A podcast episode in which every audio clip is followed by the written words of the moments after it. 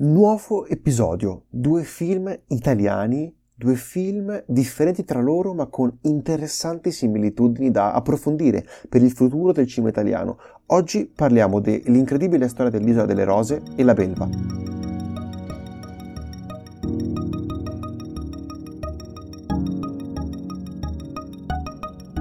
Prima di parlare però di questi due film bisogna parlare secondo me di Groenlandia, ma non dell'isola, ma della casa di produzione che insieme a Matteo Rovere eh, ha fondato nel 2014 ed tra l'altro abbiamo già parlato di questa, di questa casa di produzione nel, nel, nostro episodio 25 mi sembra, dedicato proprio alle voci del nuovo cinema italiano. Groenlandia sta sempre di più espandendosi, è arrivata da una, recentemente da una serie di successo su Sky, ovvero Romulus, tra tratta proprio del primo re di Matteo Rovere e sono arrivati anche due film, entrambi su Netflix, La Belva del giovane regista Ludovico De Martino e l'ultimo film di Sibilia per l'appunto, l'incredibile storia dell'Isola delle Rose.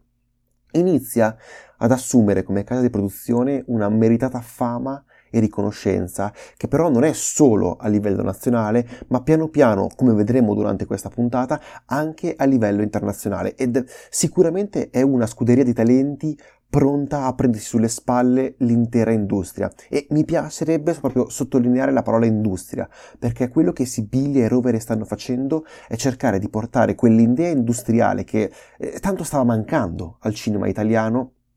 che eh, si stava sempre di più aggrappando su pochi registi e qualche eh, cinepanettone. Eh, perlomeno provare a portare questa idea, provare a fare qualcosa che in Italia non si vedeva da tanto tempo, ovvero un action muscolare. Questa è un po' la premessa, secondo me, con il quale è stato creato il primo film di cui parleremo oggi, ovvero La Belva, che è stato affidato a Ludovico Di Martino, un 27enne regista che gira un film di botte. Esatto, è un film di botte. Trama in breve. Leonida, che è un uh, ex militare di forze speciali che spesso lavorava ovviamente all'estero e soffre di disturbo post-traumatico ed è sotto psicofarmaci e dei criminali decidono di eh, rapire sua figlia e quindi lui parte a picchiare la gente.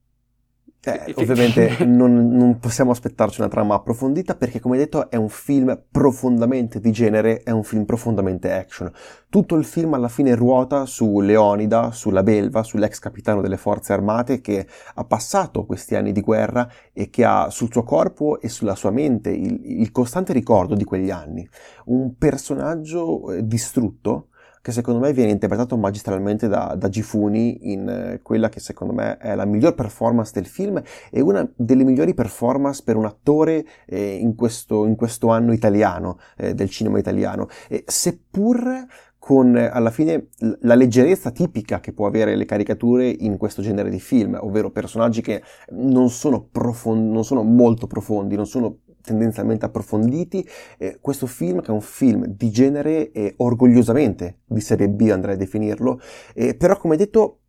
anche altri personaggi riescono a, a, uscire e a farsi e a rimanere comunque impressi. Abbiamo ad esempio il personaggio di Lino Musella che fa l'ispettore della polizia, che già avevamo visto nel ruolo del professore in Favolacce, e Andrea Pennacchi, Pennacchi che ritroveremo anche nel film di Sibilia fra poco, nel ruolo del cattivo Mozart, che è molto d'impatto e mi dispiace sia stato così poco utilizzato però secondo me in termini proprio industriali com- come l'industria americana ci insegna eh, questo film deve riuscire a servire a mettere le basi. Eh, le basi a creare qualcosa di più grande e quindi molto del potenziale inespresso di, da alcuni di questi personaggi eh, perlomeno spero servirà per un futuro sequel. Come detto è un film di genere action action muscolare, prende a piene mani dal, dal genere, possiamo fare praticamente molti parallelismi con John Wick e Taken e non aspettatevi nulla di più. Sì, è un uh, film eh, dove si picchiano e abbiamo un protagonista che cerca i cattivi e, e, a sua volta poi verrà ricercato dalla polizia. Secondo me ci sono, nella sceneggiatura ci sono qualche problemino tra cui, come tutti i personaggi tu che sono, alcuni sono molto interessanti, però ci sono molte cose che sono un pochino viste e tutto, tu hai fatto l'esempio del personaggio di Mozart che è, che è l'antagonista, uh, secondo me arriva un po' tardi, cioè all'interno della storia arriva un po' tardi per molto tempo e tu non sai realmente chi è il cattivo reale e quindi non riesci a prenderti questa, questa, parte della storia. Esatto, cioè alla fine è un peccato perché, come hai detto, è un personaggio molto caricaturale, però ben fatto e quindi probabilmente se appariva anche prima avrebbe dato secondo me un, un migliore impatto. Parliamo proprio dei problemi, perché è chiaro, è un film eh, di genere, non, come detto, non aspettatevi eh, nulla se non un film action. Ci sono moltissimi problemi che eh, secondo me evidenziano ancora il divario che c'è rispetto al cinema industria americano, ma è un bene che questo film sia stato fatto e sia stato girato. Io personalmente, infatti, da, da fan, da, proprio da, da, fan di questo tipo di film, l'ho particolarmente apprezzato, però non possiamo, secondo me, chiudere gli occhi davanti a problemi. Prima di tutto parliamo proprio delle botte, cioè ci sono delle scene e non sono però entusiasmanti, sono sicuramente ben girate, ma secondo me si nota proprio che eh, manca la conoscenza nel nostro cinema, nelle maestranze del cinema, manca la conoscenza degli stuntmen nel riuscire a coreografare queste sequenze. E questa mancanza infatti non si nota negli inseguimenti, che è qualcosa di più congeniale alla storia del cinema italiano, e quindi si nota come bisogna andare a formare queste maestranze e questo è sicuramente un buon inizio. Concordo, eh, le scene di combattimento, quindi dove ci sono varie coreografie di combattimento, queste, quest'ultime non sono particolarmente complicate o avvincenti e qui poi ho anche una critica uh, a livello registica che il regista ha voluto riprendere la scena e metterla in rallenti e, e ehm, e teneva la macchina da presa distante per fare una sorta di piano sequenza. Però con rallenti e macchina distante si nota quanto queste coreografie sono abbastanza semplici e mm, diciamo un po' zoppicanti quando secondo me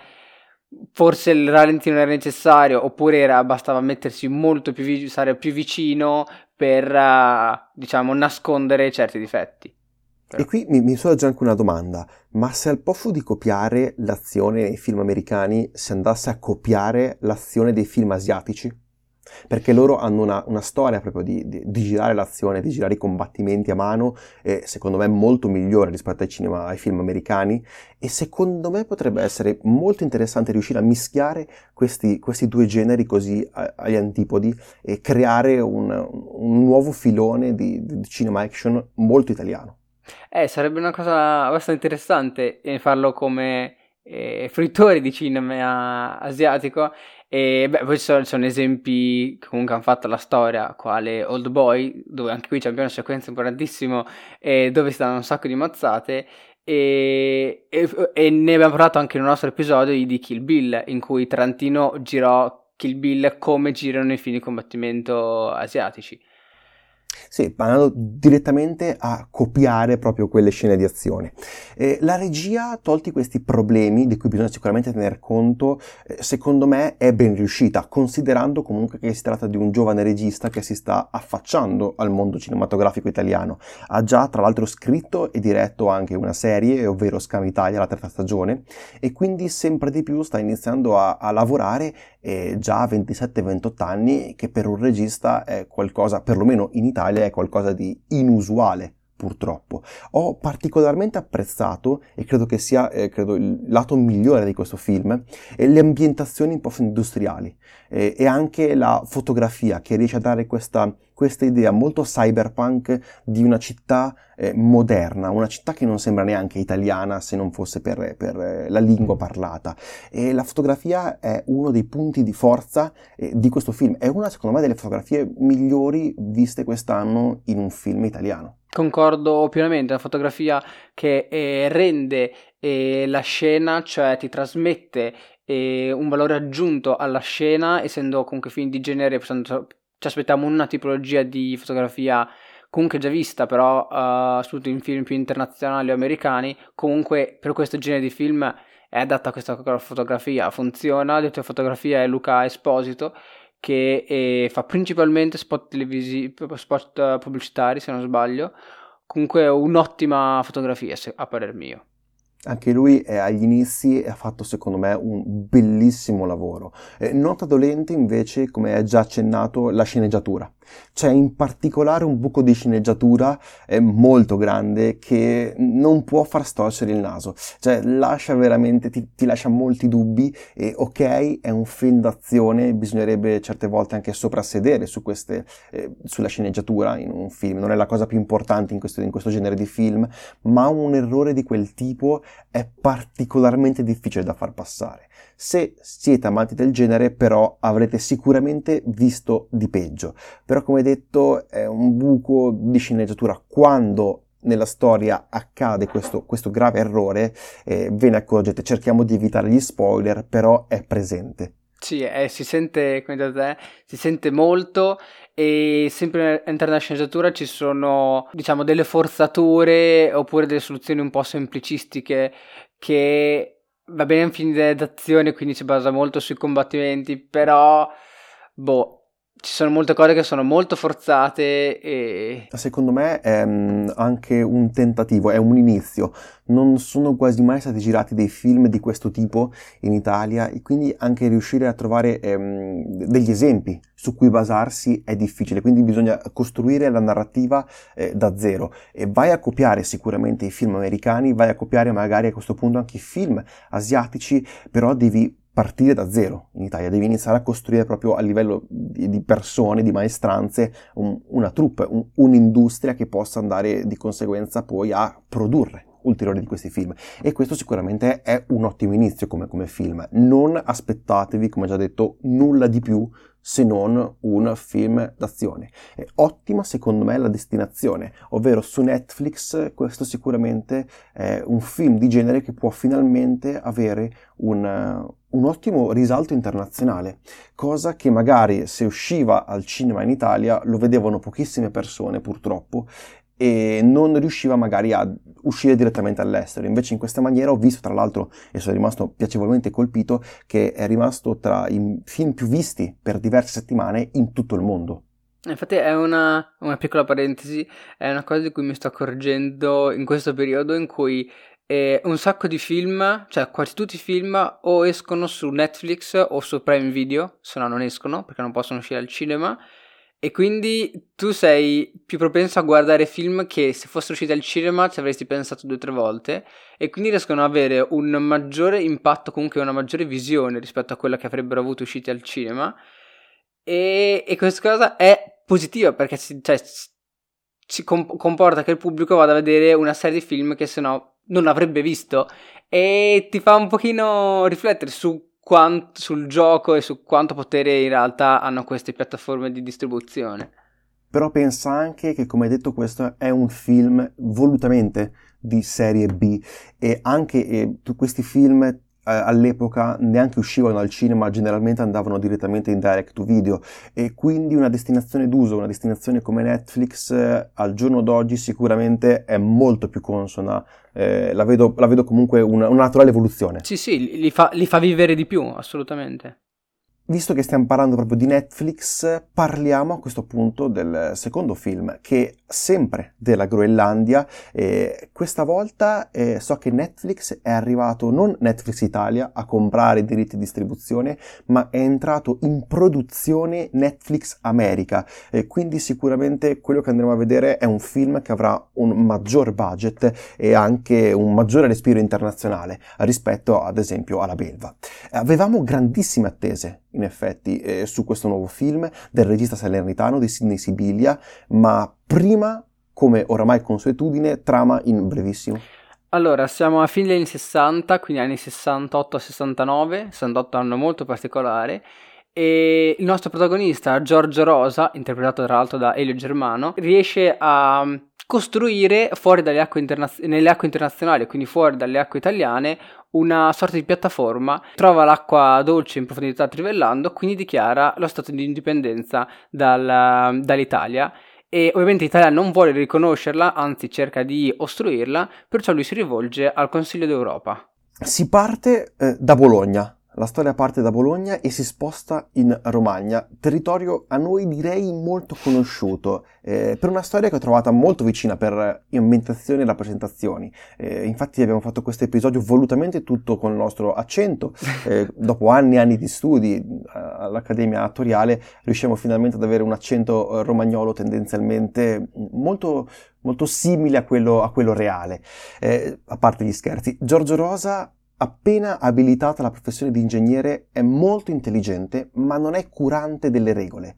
È sempre spinto da una ricerca eh, costante di indipendenza e sin da subito lo riusciamo a capire. Nelle prime scene Sibilia riesce già a mostrarci questo personaggio nella sua interezza. Basta semplicemente la scena con l'automobile costruita da, da Giorgio che preannuncia già la storia che andremo a vivere durante il film. Eh, se vogliamo fare dei parallelismi con i film precedenti, è Pietro Zinni alla fine. Le tematiche sono quelle, cambia ambientazione, certo, ma eh, questi parallelismi sono molto molto evidenti e alla fine molto eh, riusciti per quello che sembrerebbe iniziare a diventare lo stile del, del regista e quindi stiamo, stiamo iniziamo, iniziando a vedere quello che sarà alla fine anche le tematiche e le idee di questo, di questo regista che sta diventando uno dei più importanti sul panorama italiano. Un team di persone guidate da Giorgio nel tentativo di inseguire un ideale, di inseguire la libertà e l'indipendenza da uno Stato italiano rimasto troppo indietro. È il 68 che alla fine è l'anno di ribellione per antonomasia e questo sentimento eh, pervade l'intero film, si sente sullo sfondo pronto, secondo me, in ogni momento ad entrare in scena. Ci, ci pone davanti un film è secondo me molto energico, che ti fa molto divertire, ti fa passare queste un'ora e 55, quasi due ore di film eh, tranquillamente e collati o trasportati dalla regia di Sidney Sibilla che spesso si fa gioco di musiche per uh, portarti avanti il ritmo eh, talvolta molte però come ci ha abituato con Smeto t- quando voglio lui ne fa grande uso e un ottimo uso e una, cam- una camera che è spesso ha sempre dei leggeri movimenti. Creare un'utopia nell'estate rimenese. Cioè, eh, poi fra l'altro dovete capire che la Romagna è un posto strano, ogni anno persone diversissime tra loro si ritrovano sotto il sole della riviera e queste utopie alla fine possono prendere piede. È quello che accade con l'Isola delle Rose. Eh, torniamo però sul personaggio, che secondo me è anche qui il fulcro del film, interpretato magistralmente da Elio Germano, che fa questo stralunato sognatore che a seguito di una discussione con la sua ex ragazza Gabriella, che è Matilda De Angelis, decide di cambiare il mondo, o perlomeno di provarci.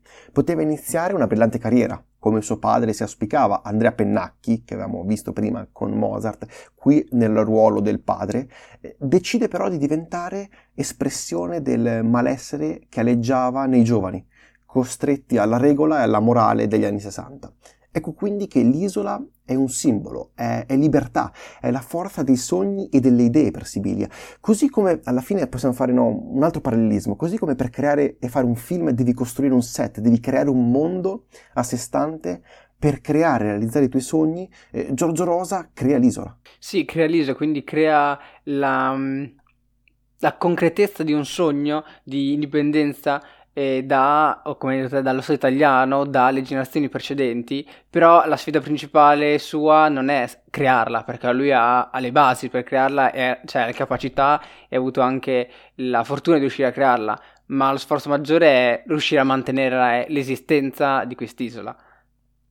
Esatto, alla fine la storia, eh, oltre a una storia di inizi, è proprio, eh, vedi l'ascesa ed il declino di, di quest'isola, seguendo tutto tutto il percorso ed è molto, eh, molto affascinante. E parliamo però della regia. Eh, Sibilia, secondo me, è molto bravo, come avevamo già notato, a spostare la commedia non sul personaggio, ma contro il sistema che vuole affrontare. Lo sa fare benissimo e come smetto quando voglio, ecco che l'Italia e le istituzioni sono di nuovo le vittime della risata. Forse qui in maniera anche più spinta, le risate anzi sono anche secondo me molto più sottili e, e amare. E Giorgio ed il suo team contro direttamente l'alta classe politica italiana. Tra l'altro apro una parentesi, bravissimi Zingaretti e Bentivoglio nei panni di Leone Restivo, in particolare quest'ultimo che eh, sul finale è molto interessante come riesce ad assumere sempre più importanza con un arco narrativo che va dal, dal, dalla goffaggine, dall'inefficienza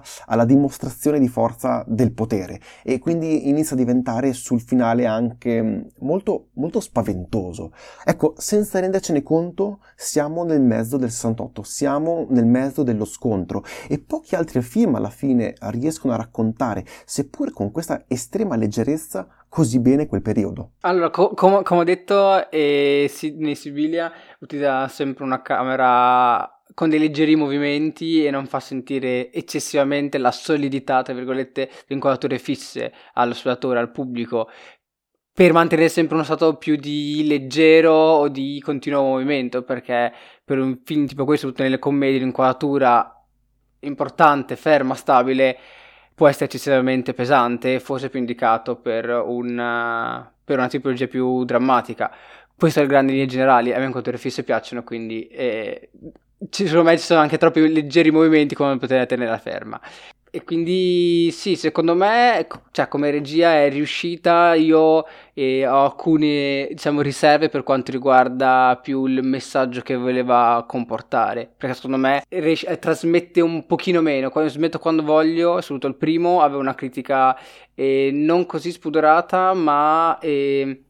diciamo che ti lasciava qualcosa in più, mentre questo è forse, dato che ci sono molte questioni in ballo, quali che hanno dovuto ricostruire il 68 e vari altri sforzi produttivi, non c'è un... non ti lascia un messaggio ben definito, anche se talvolta te lo, diciamo quasi te lo aspettella davanti agli occhi, a me trasmette, ha trasmesso molto meno diciamo così. Secondo me il problema è anche la lontananza rispetto a quei temi, eh, sono passati moltissimi anni, mentre ad esempio in Smetto quando voglio era qualcosa molto più tratto sull'attualità. Eh, ecco, la regia di Sibilia è al servizio della storia e come hai detto tu non è alla fine così dirompente come in Smetto quando voglio, è, è al servizio della narrazione e riesce sicuramente a far ridere attraverso la, le situazioni, il montaggio e poco alla fine attraverso le battute. È qualcosa a cui non siamo abituati in Italia Italia. Forse, come detto, è più spinto politicamente rispetto ai film precedenti, eh, cercando di mostrare temi e critiche alla società politica che valevano negli anni 60 e in qualche modo valgono fino ad oggi, ma secondo me non si riesce a, a far sentire questa, questa, questa urgenza attuale rispetto, rispetto, a come potevamo vedere ad esempio in Smetto quando voglio. Ho molto apprezzato come è stato mostrato e raccontato tutto il lato politico, che è una storia molto più grande di Rosa e dei personaggi stessi e in quell'ottica dell'internazionalizzazione, perché è un film internazionale, come abbiamo già parlato, è un film prodotto direttamente non solo da, dalla Groenlandia, in cui è intervenuta come distribuzione anche Netflix America, quindi una, una, delle più grandi industrie eh, del, dell'audiovisivo mondiale. In quell'ottica dell'internazionalizzazione, come detto, eh, non mi è piaciuta la fotografia. È stata abbandonata la fotografia spinta li smetto quando voglio e qui Valerio Assali, che è il direttore proveniente da Gomorra, cerca di fare qualcosa di più moderno, fotografia e regia che però secondo me non riescono appieno a catturare lo spirito della Romagna e della Riviera, e a parte sì qualche piccolo richiamo di scenografia, però mi è particolarmente dispiaciuto non ritrovare quei, quei paesaggi e, e quel, quel, clima che mm, mi è, mi è, molto familiare e forse è più riuscita secondo me negli interni. E concordo sulla fotografia, neanche a me è piaciuta, non male invece secondo me tutta la questione sulla color, quindi sulle tonalità di colori che hanno adottato, quel eh, marroncino, grigino e color nocciola che spesso sono molto presenti. Ovviamente secondo me non potevano, eh, non ci stava bene con la storia una tipologia di colori come quella di Smetto quando voglio perché eh, quella sotto acidi era particolarmente, cioè era tanto forte e secondo me esagerato per il tipo di storia. E quindi boh, mi spiace per Valeria Rastari, ma anche secondo me non è bello. Poi il mio giudizio vale quel che vale. Come detto te, eh, è un film che respira molto di internazionalità. E già eh, per quanto riguarda gli attori, poiché troviamo, eh, sbaglierò entrambi i nomi, eh, Tom Walsha che fa Newman, che è l'attore che fa in uh, Game of Thrones uh, il tizio senza faccia, il tizio senza volto, diciamo così, e invece abbiamo il, l'altro attore, quello francese, che direte il nome, se non lo sbaglio troppo. Cluzet. Anche lui comunque è un attore che abbiamo, eh, cioè molto famoso per molti film, eh, sia francesi che ovviamente anche internazionali. Però secondo me la cosa, la nota più, diciamo, più gradevole, più piacevole, anzi che spicca di più di tutto il film è l'immenso sforzo produttivo. Come c'era già di mezzo Netflix, comunque sia, hanno, sono riusciti a realizzare una storia che di certo non è facile e non l'abbiamo ancora detto, però è tratto da una storia vera e i lati, e in, molti lati interessanti sono stati proprio mantenuti eh, papali papali, anche se molte cose sono molto romanzate, un po' si vedono nel film e un pochino stonano, e però è uno sforzo improduttivo uh, immenso perché hanno girato in varie città, sono andati a girare a Malta dove praticamente hanno preso questa enorme piscina, l'hanno svuotata, hanno ricostruito e quindi partendo dal fondo il, tutta la piattaforma, gli hanno rimesso l'acqua perché eh, Sydney e Sibilia